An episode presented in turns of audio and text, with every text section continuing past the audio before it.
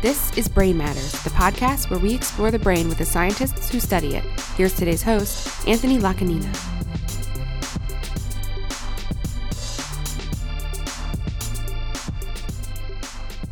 Today's episode was brought to you by Audible.com. For a free 30-day trial of their service, head on over to audiblepodcast.com slash brainmatters. Thanks, Audible, for supporting our show.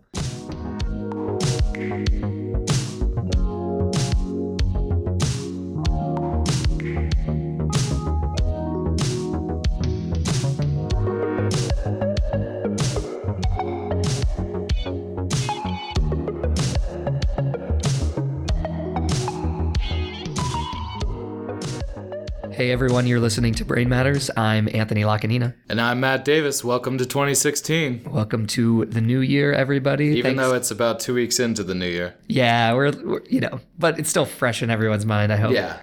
We run on Brain Matters time at this podcast. Which is coming. We're gonna be on a tighter schedule. We're already sticking to that somewhat. Are we? Yeah, not we're, too bad. We're going to have a little bit more of a regular release schedule. Is that what you're? That's what I'm alluding to. Yes. Okay, good. Yeah. So expect great episodes. I mean, they're all great. They're all fantastic. Definitely. Yeah. yeah thanks for thanks for sticking around into the new year, listeners. Uh, and we cannot stress this enough. Tell everyone about the show.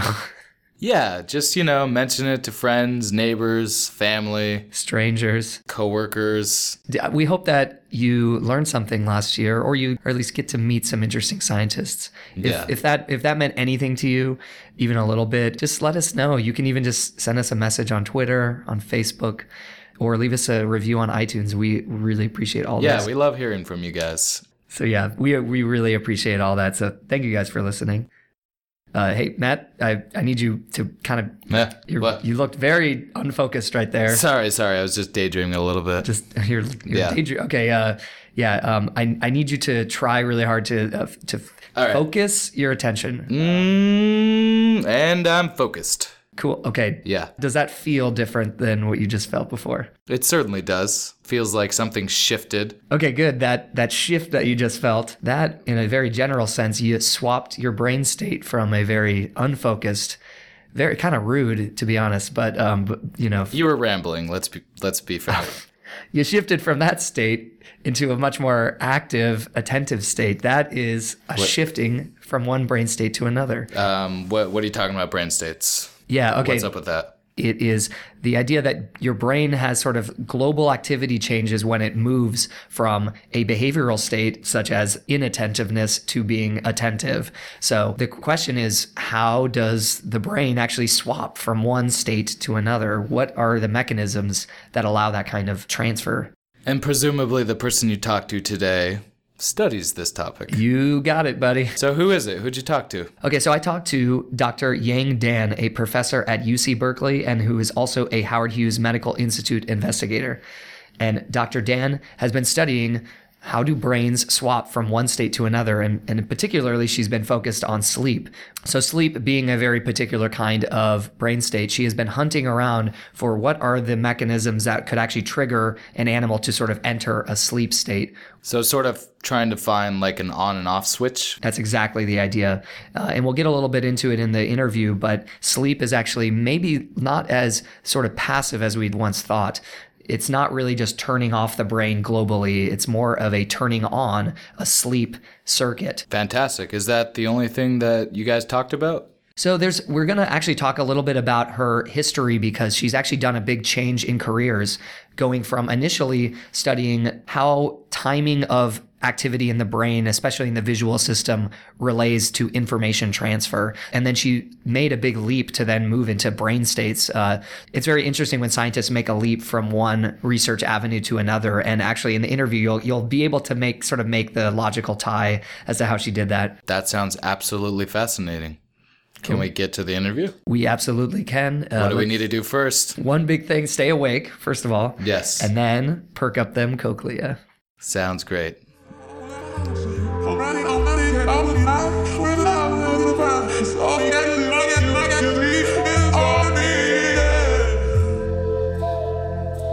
So I'm from Beijing. Uh, I was born there. Okay. Um, my dad is a nuclear physicist.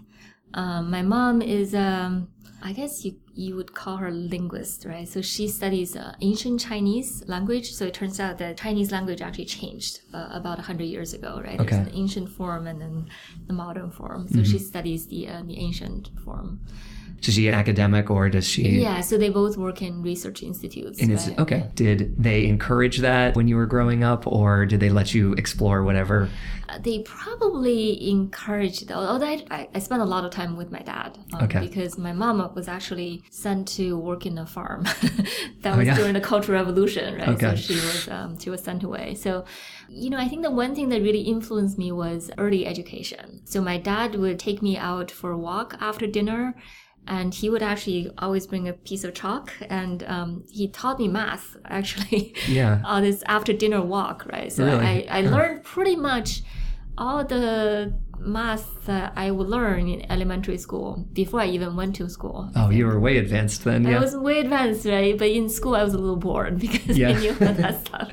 Did you guys do it on like on this? Did you, would he write on the street or something like that in chalk? And Yeah, yeah. okay, school was maybe boring for you, but did you develop any kind of interest in science at that point in time, or It's hard to say, but I, I kind of remember ever since I could remember things, right? I remember this idea that I wanted to be Madame Curie, right? Mm-hmm. I don't even know how that came about, right? It must have been my dad who was who was just mm-hmm. brainwashing me somehow, even though I can't remember that, Yeah. you know, like particularly how he did that. But I just remember that's all I wanted to do. So that was in the days in China when you know, China wasn't a very open society. Right? I think that China opened up when I was in my late. I mean, depending on how you count. I mean, when I was a teenager, right, and China started opening up. But Yeah. it was all before that, right? So I, you know, it's not like I knew a lot about other scientists, but somehow Madame Curie has always been really famous in Yeah. China. So we all knew about her. Okay. and she was the role model. at what point did you leave uh, China then? I left after college, just like many of my peers. Okay. Uh, I came to the US for graduate school. Okay, so in China then you did college. Did you study physics too, like your dad, or Yeah, so I majored in physics, and um, but in fact, you know, that was a sort of a point that we debated, right? I even my dad was telling me that I should study biology. Right? Okay. Not that he knew much about biology, but he already saw that in physics, right? It was the field is so mature, and there are certain things you might want to do, but it's just very hard to get there, like ener- high energy physics or something, right? It's become very competitive and selective, right? And so he always thought that biology is, um, you know, there, there's more room for development. Um, But then the debate was whether I should major in biology or uh, physics, right? Okay. So this was also I think that the Chinese system is, has changed now, but here in the US, right, you have this liberal art education, right? So you don't even declare your majors in your first two years, right? Mm-hmm. Something yeah. like that. But in China, it was very different. You apply to college to a certain department. And different departments actually have different admissions lines, right? So some departments are more competitive. So if you apply to a more competitive department, you just may not get to that, uh, get into that university. yeah, I, I see. So then, it, you but you set a path. Exactly. So really you're early on. committed uh, even before you start I see. college. Yeah. Um, but for me, it was sort of different, right? So for some reason, you know, we decided that I was going to do biology, right? But Yeah. but then my dad again, um, he gave me the advice of trying to get a physics training because again, this was back in my days, right? A long time ago. That I think that the if you go to a biology department in the Chinese education system, there was a lot of sort of memorizing things Yeah. right, rather than there, there wasn't a lot of experimental training, right? So you don't really get to learn all these useful skills you might need uh, for a research career, right? So he thought that studying physics, at least you know you're you're forced into this intense mental exercise and, and I think that's a. I've, I uh, I took a biology degree because I thought I wanted to learn biology, but you're exactly right that a lot of the training ends up being not research intensive. It's more learning about things that have you know established at the moment. But biology is also updating so Exactly. rapidly that Yeah. by the time like I got to grad school or decided Yeah. I want to do it, a lot of the things I had been taught were either turned over or there was just new Yeah. paradigms about how to think about it. so yeah, that's actually very smart, I think. Yeah, yeah. But then, you know, but here I think that you know, as undergraduate student, you can always go to a lab or something. right? Sure, But yeah. at least when I was in college, those were not the options that we had. I see. So then what made you decide were you set on that path? Yeah. So Okay. basically, the decision was always that I was going to go into biology, right? Not that I knew anything about biology. Mm-hmm. Yeah, but it was like I just knew that this was my decision without knowing why. right? Yeah, sure. Okay. But uh, so so the choice was should I apply to a biology department directly or should I first apply for a physics department? right? Okay. And uh, again, at the time, I didn't know about the U.S. system was so open, right? Because I was projecting the, what I knew about the Chinese system into the U.S. So I thought that since I only learned physics, I couldn't possibly get into a biology department, even though people were telling me, say, oh, you know, in the US things are different. So I decided to try a couple places. right? Okay. But I applied to a whole bunch of physics departments because my GRE was done, uh, was taken in physics, right? If I took biology, I would get zero because. I didn't know anything. and then uh, where did you go then? Uh, where did you accept uh, graduate school at? And So I eventually went to Columbia Biology, right? Because I was astonished that they would even accept me, right, with a physics GRE test, Yeah. right? But I also got into Caltech physics, right? So that Okay. was a hard decision. Okay, yeah. Because Caltech, you know, is very prestigious and right. So I thought that either I would go to Caltech, but then maybe after a year or two, maybe switch biology, Mm-hmm. or I should just go to Columbia directly. what what was that decision like? How was that a hard one to make? Um, it was I, it was hard. Uh, Yeah. I to be honest, I can't exactly remember. yeah, how to make that? Yeah. I think at least both are pretty. You know, both had great names, right? At least in, in China, they they both sounded fantastic, and Mm-hmm. I figured that if I went to Columbia, I might be able to save some time, right? Directly go into biology rather than. Uh, later switch. okay. And who did you work with in Columbia? I work with Muming Poo, Okay. Did that get you into biology then? Did you did you finally get set? Like I ended up in neuroscience. I have to say it's pretty accidental, right? Because Okay. the, the department I got into is the Department of Biological Sciences, I believe that's what it's called. So it's a it's a it's not a medical school, right? Columbia is a medical school, but I was in the biology department in the main campus. Mm-hmm. So that department has just a few people who are who are working on neuroscience. I think that now there are more, but back then they were just like three, four people. okay. The rest they were working on a variety of different things. It wasn't a huge department. It was like 20 faculty, right? So when I went there, I I think in my statement uh, when I applied to Columbia, I, I remember I said that I wanted to work on molecular biology. I didn't say anything about neuroscience because I didn't even know that neuroscience existed as a discipline. Yeah, yeah. and I said molecular biology also not because I knew what molecular biology was all about. It's because as a physics major, I you know I knew about atoms, I knew about molecules. At least it's something I knew what that word means, Yeah. right? So I thought it had something to do with just working with molecules, right? Yeah. Um, so that's how I ended up in that department. Okay. So one of my college professors is Muming's friend, right? So he actually introduced me to to Muming even before I got there. Okay. And so so I didn't know anything, right? And also English, you know, I just got to this place where the language is whole new. right? Yeah. And so I just thought that I would just first hang out in that lab, right? And then I liked the experiments there. They didn't even have a rotation requirement, right? Okay. So you can choose the rotation if you don't want to, you don't have to. That's nice. And so I just hung out in that lab and I started getting into some experiments and I just stayed there. Okay, great. What did they study then? So this was molecular biology, but it was in it from a neuroscience perspective, or So it wasn't even molecular biology, right? It was a hardcore physiology, right? Oh, I was what? just Okay. telling you how clueless I was, right? I told Yeah. people I wanted to do molecular biology and Sure. I ended up and I was patching, uh, doing whole cell patch clamp recording. Mm-hmm.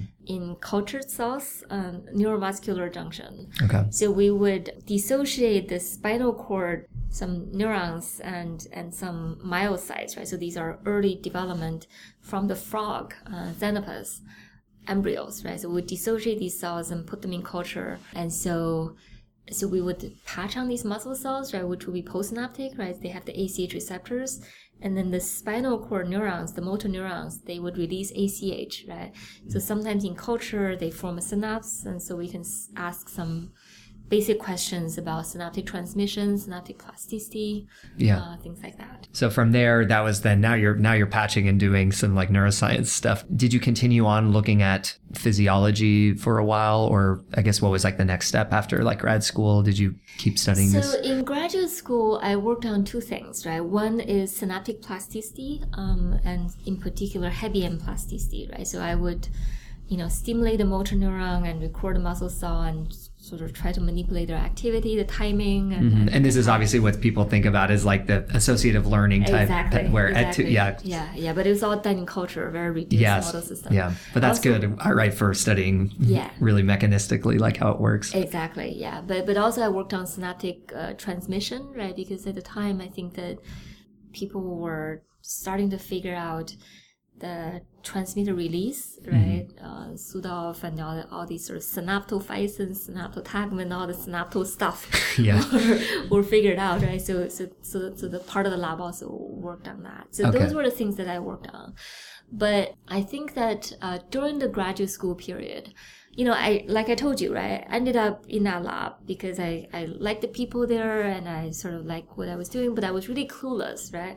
But it was during graduate school I realized that my long term interest was not so much cellular; it was more sort of systems level, how the Yeah. circuit works, right? Okay. So I sort I was sort of exposed to that kind of study in graduate school from seminars, from summer courses. Um, and so I figured that that's where I wanted to be, right? But I didn't regret anything I did in graduate school either because basic training, you know. uh, Yeah.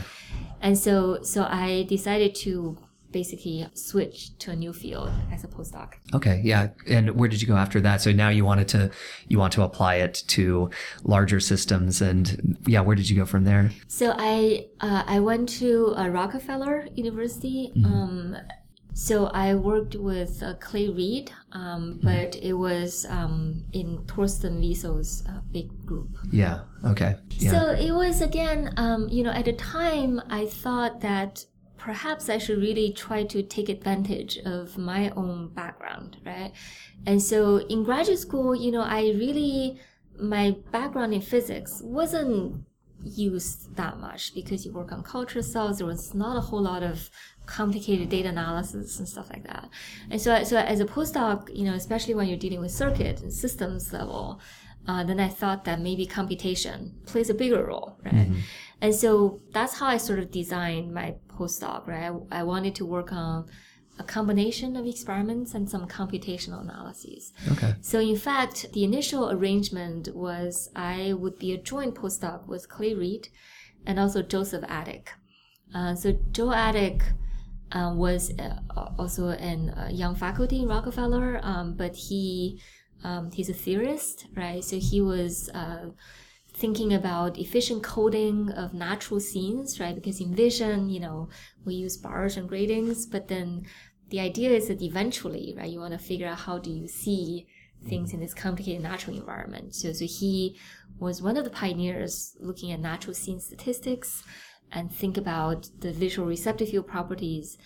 You know, why would you have these receptive field properties? Can you explain the receptive field properties given the natural scene statistics? Okay. And so I was really working with both.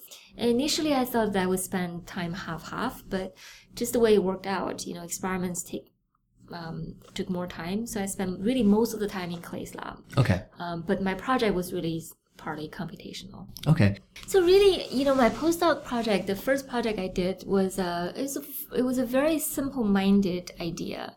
So Joseph Atick had the idea that perhaps we have the center surround receptive field, right? So so we know in the retina and also in the LGN the receptive fields of the neurons have the center surround antagonistic shape, right? It's more or less circular. If have an on center, you would have off surround, off off center, on surround. Um, so that's the spatial uh, aspect. Temporally, right, you tend to see this sort of biphasic response, right? So let's say you have an on-center cell, you give a flash of light, and you tend to see an increase in the firing rate uh, for tens of seconds, uh, milliseconds, and then afterwards there's this sort of longer, maybe 100 or 200 milliseconds um, uh, Like undershoot. off undershoot, right? Uh, so this biphasic, right? So the idea there is that the spatial center surround is used to decorrelate the spatial correlation in natural scenes. Okay. And this biphasic temporal response is to decorrelate the temporal aspect of natural scenes, right? So the idea is if you look at the natural scenes, right, the edges, that's where the light intensity changes quickly, mm-hmm. right? They're actually rare, right? You know, most of it is like a wall, right? Or an Yeah. object tend to have a smooth surface. Occasionally you have some edges, right? Yeah. What they were talking about is really the fact that the edges are relatively rare. So if you just randomly pick two points that are close to each other, right? You can say, I'm going to sample these two points, these two points. They all, always have the same spatial distance, right? Yeah. And you can say statistically, how much are they correlated? It turns Okay. out they're highly correlated. Yeah. right? Okay. So there's a lot of redundancy. Exactly. Kind If this one is high, that one is likely to be high. Okay. It's only this high, is, this one is high, that one is low when they straddle an edge. Yeah. Right? But edges are rare, right? So that means the neighboring points are highly correlated, right? So if you are just doing the point by point coding, you end up with a lot of redundancy Yeah. because you don't need to look at the next point. You already can predict a lot, Mm-hmm. right? And so the idea there is that the center surround receptive field is to decorrelate that, right? So you're emphasizing the edges. You talked about efficiency. That just makes the system not have to encode every dot, every pixel. Just de- Yeah. like just somehow take that information and and make it kind of more effective. compress it. Compress right? it, sure. Okay, yeah. So, so that would be the spatial aspect. Mm-hmm. Uh, Temporally, we also know that things don't change infinitely fast, right? Mm-hmm. You know, like you're in this room, the next moment you're still going to be in this Good. room, Yeah. right? I'm not gonna warp around. Right. So, so, so the idea there is, you know, let's say you're looking at a single point, right? And this moment, you, your neuron has this response. The next moment, very likely, you're seeing the same thing. Yeah. So Not always. There are changes, right? But the changes are rare, right? So the idea there is that if you have a temporally biphasic response, you can decorrelate. You know, you can cause this temporal hmm. decorrelation, and that makes it more efficient. So my postdoc project was really just to test that, right? So this is, you know, what I just said is sort of intuitive level, Yeah. right? But the the more quantitative theory is that natural scenes, if you look at the spatial power spectrum, the temporal power spectrum, the idea is that you want to design your visual system so that it de-emphasize the low frequency and emphasize the high frequency. So you have this bandpass filter. So quantitatively, you end up, it turns out that the most efficient signal is a white signal. And so that's what I tested, right? So when you, you know, when you play a natural scene movie and you, you're recording from, say, the LGN cells, you know, does response actually look kind of white, right? So that Okay. was the it's a very simple idea. right? yeah. And then of course, you know, that that's too simple, right? Then you have to Okay. sort of measure the receptive field properties and see how much you can explain that Yeah. based just on the linear spatial temporal filtering. Right? Okay. So were you were these are these single units? Or- So, you know, at the time, right, really, um, I think the multi-electrode recording was developed, but it wasn't, you know, nearly as widespread as nowadays, right? So nowadays, so many people use uh, multi-electrode recording. At the time, it was fairly rare. Yeah. right? So we were doing some multi-electrode recording, but it wasn't large scale. Uh, Yeah. We used this very clunky, really big one uh, that has seven channels. Very expensive, Yeah. right? And but but each channel can be moved independently. Okay. So we would drop those into the LGN and record from. and then move them up and down to find as many units as possible. Okay, cool. I'm just interested maybe then in the next step. Did you start your lab after that experience? Yeah. So um, when I started my lab, right? So that's you know the other thing. I was actually pretty clueless as to what I wanted to work on. Uh, Yeah. I, had, I had a relatively short postdoc. It was two and a half years um, Okay. before I had my own lab.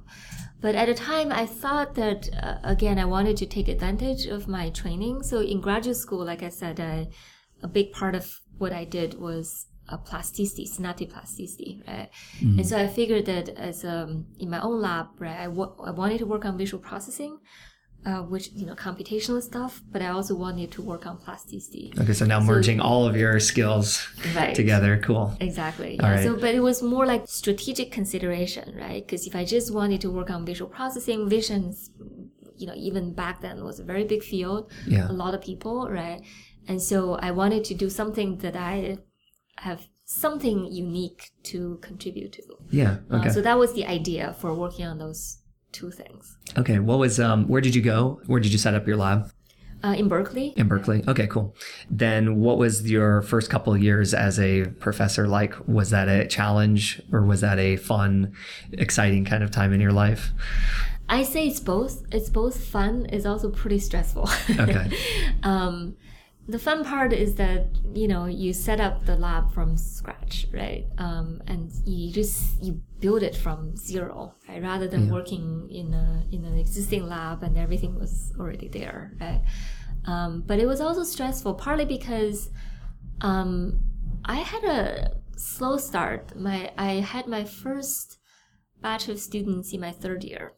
Uh, they did their rotations in my lab when I was in my third year in Berkeley. Okay. Uh, and that's partly because at the time, Berkeley didn't have a large community of people doing systems neuroscience. Um, we had very strong molecular neuroscience, and so so that meant that we didn't we we were not very attractive to the people who were interested in systems neuroscience back then. Now it's all very different. So now we really over the years we. Uh, we uh, really built up the program, but back then that was a problem. So then what was what was it like having students for the first time and was that was that a It was tremendously Fun, e- yeah. exciting. Yeah, okay, cool. Yeah, now you're merging questions of plasticity related to vision. What what did you what were you what were the questions at the time? Okay, so along the line of plasticity, right, I decided to work on adult plasticity, partly because if you work, want to work on development, technically it's in vivo is, is trickier, right? Because you have to, you know, breed your animal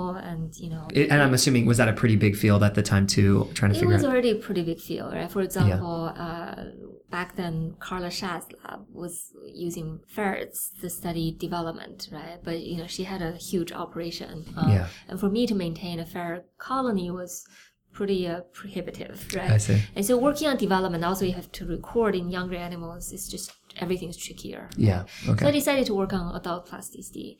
So one thing that happened at about that time was um, this finding with spike timing dependent plasticity. Um, so, uh, you know, a bunch of papers came out 90, 1997, 90 98. I started my lab in 97, right? But then STDP was already a big thing, right? In the cellular. And I was, I was following that because I always had an interest in cellular synaptic plasticity. right? Okay. And so I figured that well, you know, it would be great if we can show that this something like this could happen in vivo. So if you have a presynaptic cell and a postsynaptic cell, right, a synapse. So if the presynaptic cell fires a few milliseconds before the postsynaptic cell fires, right? So if this happens, this kind of relative timing happens repeatedly, say a few dozens of trials, then the synapse will be potentiated, mm-hmm. right? You basically see LTP. But if the presynaptic cell fires after the postsynaptic cell fires, again, you know, within tens of milliseconds, then you get LTD Yeah. right? And it turns out that there's a window, right? So the LTP, the window is on the order of, I don't know, 20 milliseconds, 40 milliseconds, something like that. Yeah. But if you're beyond that window, let's say presynaptic cell fires 200 milliseconds before the postsynaptic cell fires, outside of that window, then nothing happens. Yeah. Were there just like a lot of questions at the time, at the point, like how, where does this happen? Uh, does this relate to behavior? What, like, what were the ones that you so, wanted to so know? when this was discovered, right, initially, um, most of that was discovered in slices, right, Okay. in vitro, right? But then there were some in vivo experiment, for example, in tadpoles or zebrafish or something, right? Um, but the theorists really, you know, they, they just jumped on it, right? There were a ton of papers, people were doing modeling and sort of theoretically say, if you have this very simple synaptic learning rule, what would that allow a neural network to do, right? It turns mm-hmm. out that neural networks can learn some very smart things, right? Just using this very simple synaptic learning rule, right? So, so at the time it was considered to be very important. The question is functionally, right? Can you demonstrate it in vivo, right? So my first couple projects, were two things. One is that what I realized once I started recording in vivo is that things are never that neat, right? Because in slices, you say pre-post, you pair, and then you another trial pre-post, you always give exactly the same timing. But when you're recording spike trains in vivo, nothing happens like that, mm-hmm. right? It's always messy and right. So my goal was to connect this, you know, in vitro reduced condition to the more in vivo kind of naturalistic situation, right? And so one of the things we did, uh, actually my very first graduate student, Ralph Froemke, who's actually uh, now a faculty in NYU. Uh, so what he did was to do a really fun experiment, right? So first, we wanted to figure out how would this learning rule work if you have a more complicated spike train, right? And so how do you make a complicated spike train? Okay, you, you have three presynaptic, you have four postsynaptic. How do you make sense of the data, right? Mm-hmm. So we figured as we were discussing this, we, we realized that one way to make sense of this data is that we build out the complexity one spike at a time, right? So this was totally initially we were just like, oh, natural spike trains, and like, wait a second, how do you make sense of the data? And so when that question was asked, and then it was like, you add one spike at a time, and I didn't even realize that until I said that, right? So this was Yeah. one of those examples where the discussion, this bouncing ideas back and forth, was really, you know, inspiring, right? Yeah. And so we said, hey, you know, that's the that's the right experiment to do, right? So what Rob did was he um you know, first you establish this basic learning rule. It's like one pre, one postsynaptic spike, right? And then he says, okay, what if I have two presynaptic spikes and one postsynaptic spike? Mm-hmm. And because you only have three spikes, right? You really you just have two parameters, right? Because in one single pair, the only parameter is the timing, right? Mm-hmm. There's that delta t. Yeah. But if you have three spikes, you have two delta t, right? This one and this one. Yeah. Right?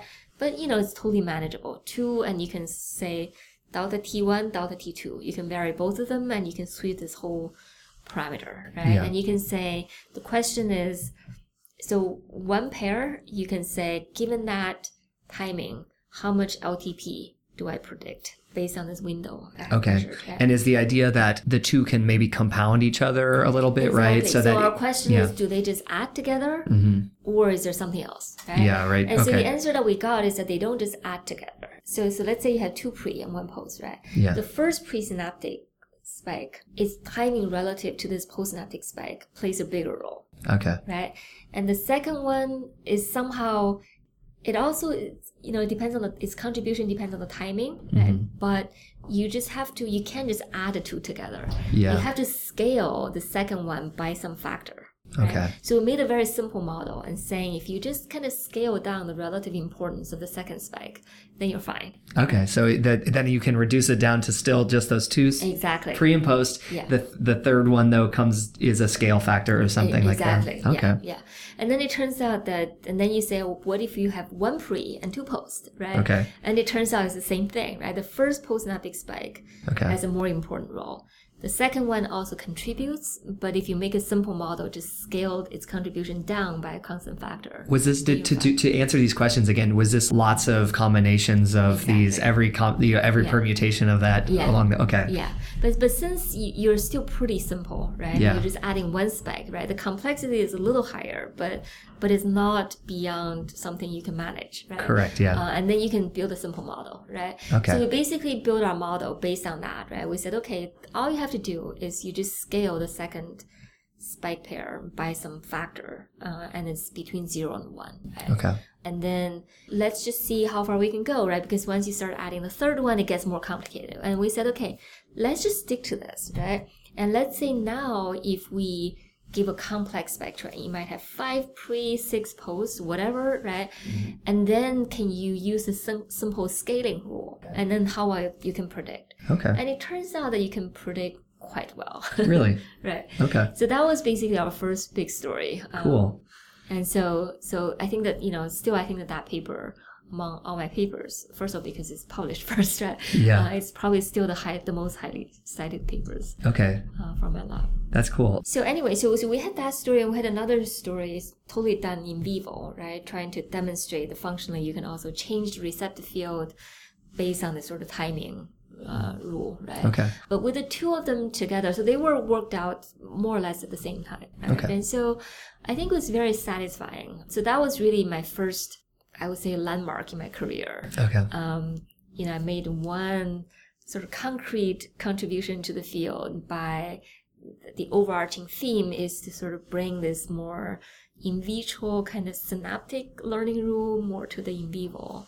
okay uh, setting. Right? Awesome. I don't know if this will be jumping too far ahead, but I know that you also now a lot of your work has been focusing on sleep. You know, I really my first um, I started working on sleep exactly five years ago, right? Okay. About this time of the year, I hired my first postdoc specifically to work on sleep. right? Okay. So what got me into that was, I guess the the trigger event uh, was I had a student, Mike Goard. So he came to my lab and he proposed to work on uh, neuromodulation, and actually would again it's sort of you know in my lab very often we ended up not exactly where we started out right so so he wanted to work on neuromodulation because of our interest in neuroplasticity right so a big part of my lab was working on plasticity the example i just told you Yeah. and so Mike said he wanted to work on how cholinergic system modulates plasticity. And that work, that idea was inspired by some earlier work done by uh, Mike Merzenich uh, at UCSF, right? So his lab has shown that critical period of auditory map plasticity, right? If you keep presenting one tone, and then the in in the early critical period, then the representation of that tone will be expanding, right, in the expense of the other tones. Uh, but then there's a critical period. But it turns out that in the adult, if you just do that, right, there's no map expansion. But if you pair the tone presentation with the basal forebrain stimulation, Mm. then Unlock. even in the adult, you can induce this expansion. Right? Okay. Yeah. And so, so the common belief is that in, in the basal forebrain, the cholinergic input is important. right? Okay. So in fact, you know, Rob Froemke, right? So he was my first student working at CDB, and he he did a postdoc in uh, Oh. together with uh, Mike Merzenich and Okay. and, uh, and Chris Schreiner. And so in his own lab, he's actually he, he does have some news stories about how the cholinergic system um, modulates auditory plasticity, right? But anyway, so in my lab, Mike wanted to work on that, um, but but I I said, well, you know, maybe we don't really want to work on plasticity, right? Because Mike's lab has uh, Mike Merzenich's lab has done all this beautiful work in the auditory system. So even if we demonstrate something in the visual system, it's unclear conceptually, you know, how much further you can go, right? Because yeah, it's nice that you demonstrate this in another modality, but if I had to guess, I would guess that in the auditory system, in the visual system, we should see something like that Yeah. right? Because you know it's neuromodulation, it's the cor- cortex, and there should be a lot of shared principle, right? Yeah. So it wasn't clear to me if it was worth, you know, basically one whole PhD just to reproduce that in the visual system. And so I said, well, you know, the other thing is that um, we can look at how it affects visual processing, right? Because I felt like plasticity has been really studied well, but you would think that the cholinergic system should modulate its processing as well. Okay. So why don't we look at that, right? Because that seemed to be less studied, right? Okay. So that was how he started out. And it was interesting that Mike actually wrote this uh, NRSA, right, for pre-doctoral fellowship, uh, looking at how cholinergic basal forebrain stimulation could change, say, orientation tuning, receptive field size, you know, whether it's simple or complex cells. It was a whole Yeah. set, right? In one, two, three. It was incredibly logical, right? He, he, he wrote very well. and it was actually funded, right? Yeah. And so we, so he started out doing that, and he was finding something, right? But then you know, every cell, single unit recording, the data is noisy, and one cell you see something, the next cell you don't, and so he was getting, you know, among fifty cells, and we were seeing a bit of something, Okay. right? And then one day he was giving his thesis committee meeting, right? And and and since he has to put together this formal presentation, right? With me, he was just like showing this figure and that figure, right? But but now he's putting together a, uh, a formal talk, and he actually showed something that he never showed me individually, mm. which was how the how the um, basal forebrain stimulation was changing the local field potential power spectrum, and he showed that, and I was like, Yeah. oh my god, this is this is where the action is. You know, we were looking at something you have to average over 50 cells, 100 cells, you see a little bit of something. Yeah. And you're still worried about is that real or is it not, right? But this is like every single Every cell. It would- happens right in front of your eyes, right? And so that's sort of what the first shock was, right? I Okay. said, oh, maybe, you know, we, because because the, the properties we were focusing on, first of all, was all about spatial receptive field. Because in vision, receptive field is intrinsically sort of spatial property, right? So that was the first thing that got me thinking about the temporal aspect, because the power spectrum is all the temporal oscillation and stuff like that. Yeah. So Mike immediately switched direction. So instead of measuring the receptive fields using white noise, he started looking at the responses to natural scenes, right? And then so what he showed was that with the basal forebrain stimulation, he saw two main things. One is that the correlation between neighboring cells is greatly reduced. And in fact, that's um, mirroring the effect that you see in the local field, right? Because local field is really, you know, it's, it's the sum, the activity of population neurons, right? So the fact that you see a reduction in the local field, low frequency activity suggests that the neurons are no longer terribly correlated Okay. in the low frequency range. You're basically reducing a lot of the coherent sort of low frequency oscillation. In fact, it's very much related to what I was talking about today, right? So Yeah. remember in the slow wave sleep, right, you see this large amplitude local Yeah. field sort of low frequency oscillation. So that's greatly reduced. Yeah. Right? And so so part of that is that the neurons are no longer kind of driven by these slow oscillations. Right? Okay. But the other thing is that the neurons became much more reliably driven by the sensory stimuli, right? So that the way I think about that is that without the cholinergic stimulation, there's a lot of intrinsic dynamics, right? Slow wave activity, just like when you're in slow wave sleep. But the moment that the cholinergic input comes in, you basically reduce the spontaneous slow oscillation. So then the sensory input really dominates the firing of the cells, right? And is this related to attentional um, We very much think so. I see. So in fact, we sort of followed up on that, uh, and then later with optogenetics, just to activate the cholinergic neurons. Yeah, Um, and basically, the change in the firing that we see very much mirror the uh, the effects that people see in attention. okay. For example, we see an increase in the firing rate. People see that in attention. We see a reduced correlation between neurons, and people see that in attention. Actually, I think that Marlene Cohen discovered that when they train a monkey to do selective attention, right, the the correlation between neurons is reduced. right? Yes. Okay. And so so we see that with cholinergic neuron activation Okay. as well. So yeah, so so basically that was like a, a moment, right? One got me thinking a lot about this sort of brain state change. Um, Yeah. And then the other is, you know, once we realized that the even at a single neuron level, the effects that we saw is very much related to attention or something. Sure. That again sort of pushed us along this line of brain state. Cool. Okay. Yeah. So is the literature just that basal forebrain is also related to sleep and state changes in terms of going from awake to asleep? So is that kind of just a logical next kind of point? It wasn't so logical. Yeah. right. So I would say that you know the fact that I started thinking about brain state was Okay. was an important sort of preparation. Right. But there's another reason, which is that I. I don't know, maybe midlife crisis is that how you call it, right? and also because I got into Hughes, right? And so Okay. So there was a big change right in in how i could run my lab right one of the things you know getting to hughes is a fantastic thing but it's also stressful Okay. right?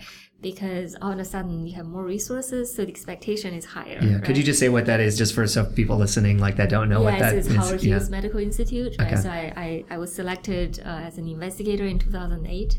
So they Yeah. give you uh, pretty good support, uh, although very often not as much as people think. Yeah. um, but it's quite good, right? I shouldn't Sure. complain. Um, but we get reviewed every five years. Yeah. Right? Uh, it's a pretty scary experience. Is it? Oh, yeah. Yeah. Um, They're intense.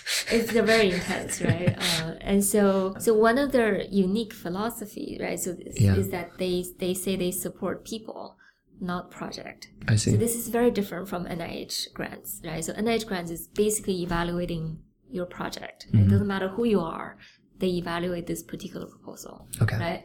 But in Hughes, they say we support you if we think you're good. Once you get the money, do something good. We don't care what you do, but you have to do something good. Because in five years, if we don't think you're doing something good, you're out. right? And so, um, but the other thing is that they, they actually say that they actually don't worry too much about your publication. In particular, they don't count your papers, right? Because when we get reviewed, they ask you to submit five papers.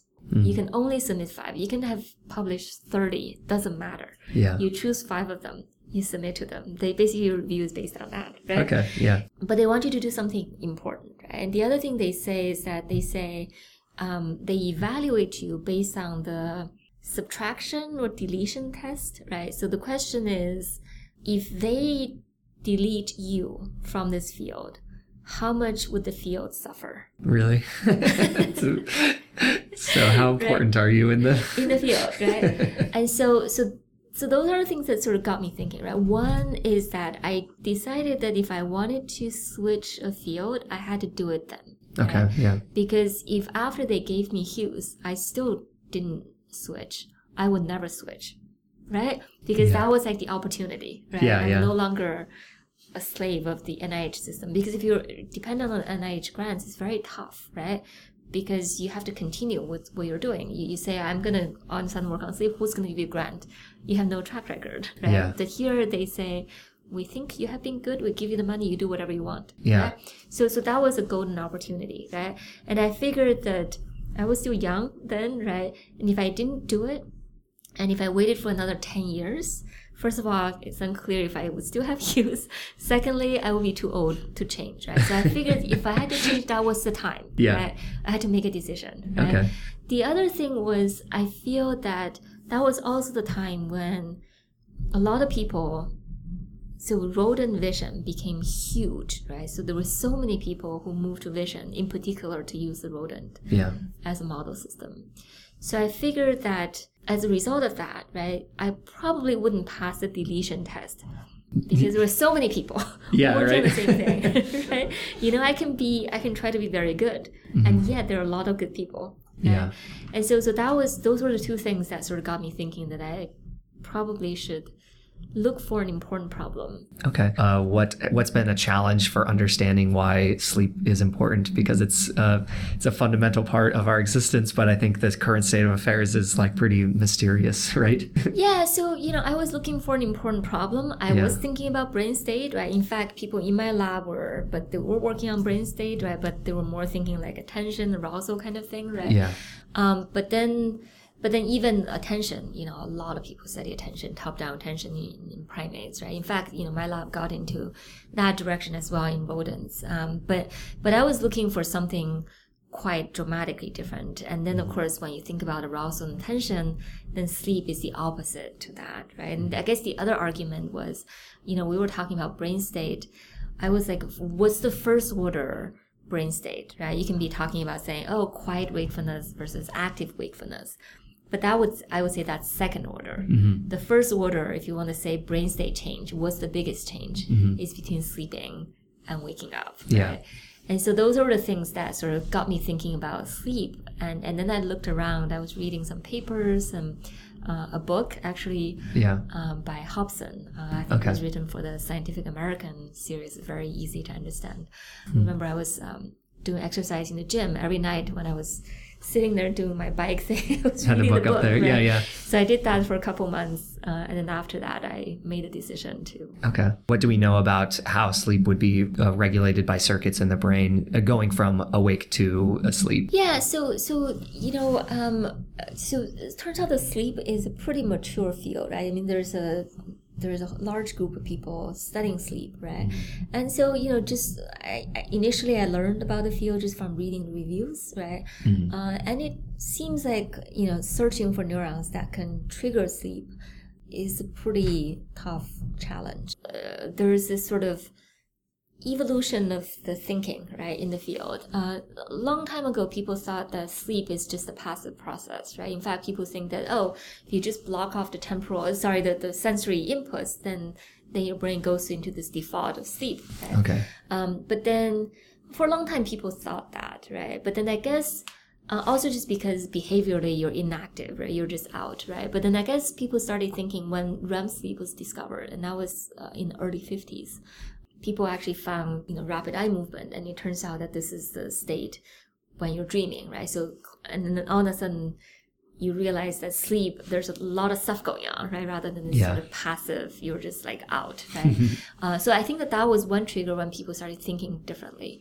And then there are also these various uh, observations. For example, there's this very horrible disease called fatal familial insomnia.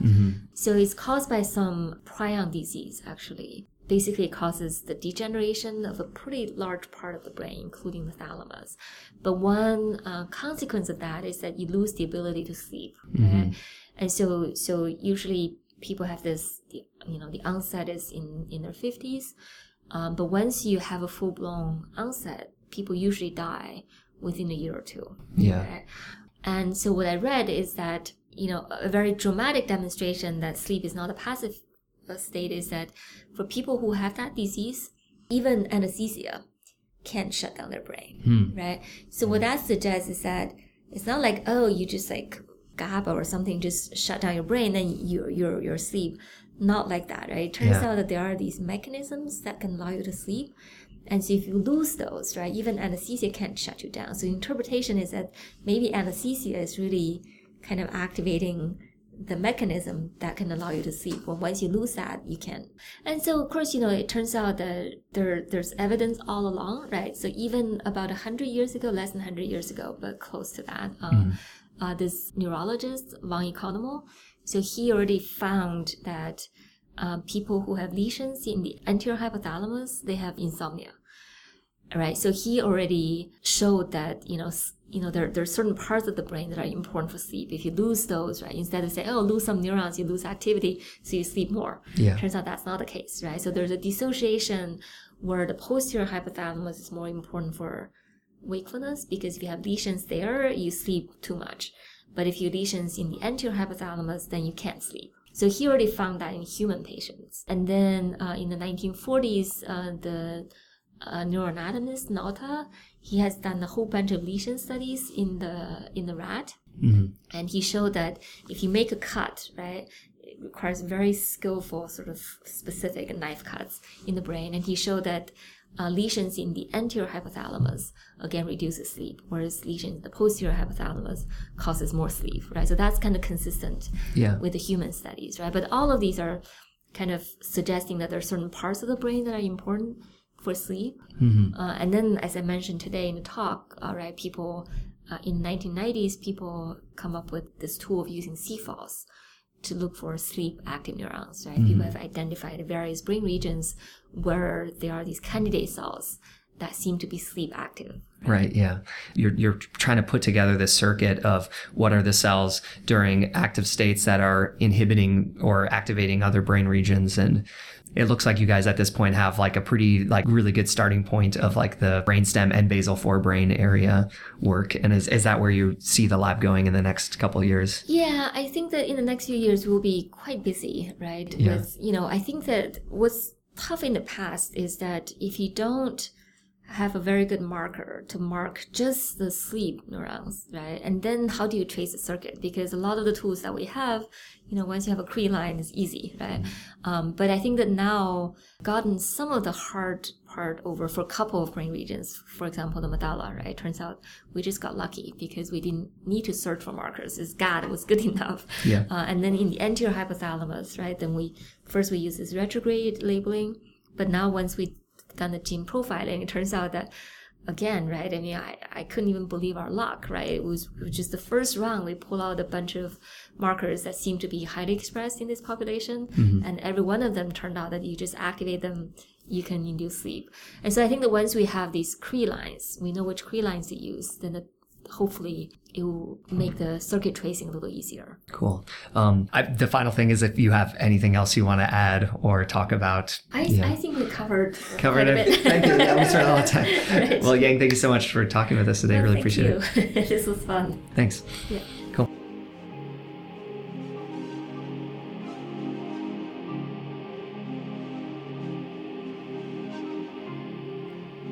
Thanks for listening. Today's episode of Brain Matters was sponsored by Audible.com. Audible is a leading provider of audiobooks with over 180,000 downloadable titles from all genres imaginable. For Brain Matters listeners, Audible is providing a free 30 day trial to try out their service. If you would like to learn more about sleep, why not go to Audible and pick up the book Dreaming by J. Allen Hobson, the same author who helped Dr. Yang Dan get up to speed on the science of sleep.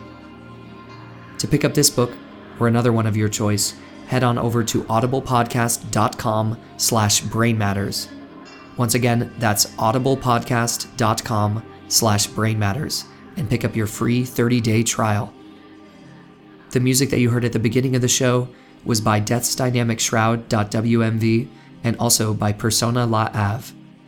And the music that you're hearing right now is by Hong Kong Express. For more information about the guests on our program and about the science we talked about, check out our website, www.brainpodcast.com. You can also keep up with us on Facebook or at Brain Podcast on Twitter. And if you enjoyed this show, please leave us a review on iTunes or just send us a message through any one of our online portals. Thanks again for listening. We really appreciate that you listen and support our show. We'll see you next time.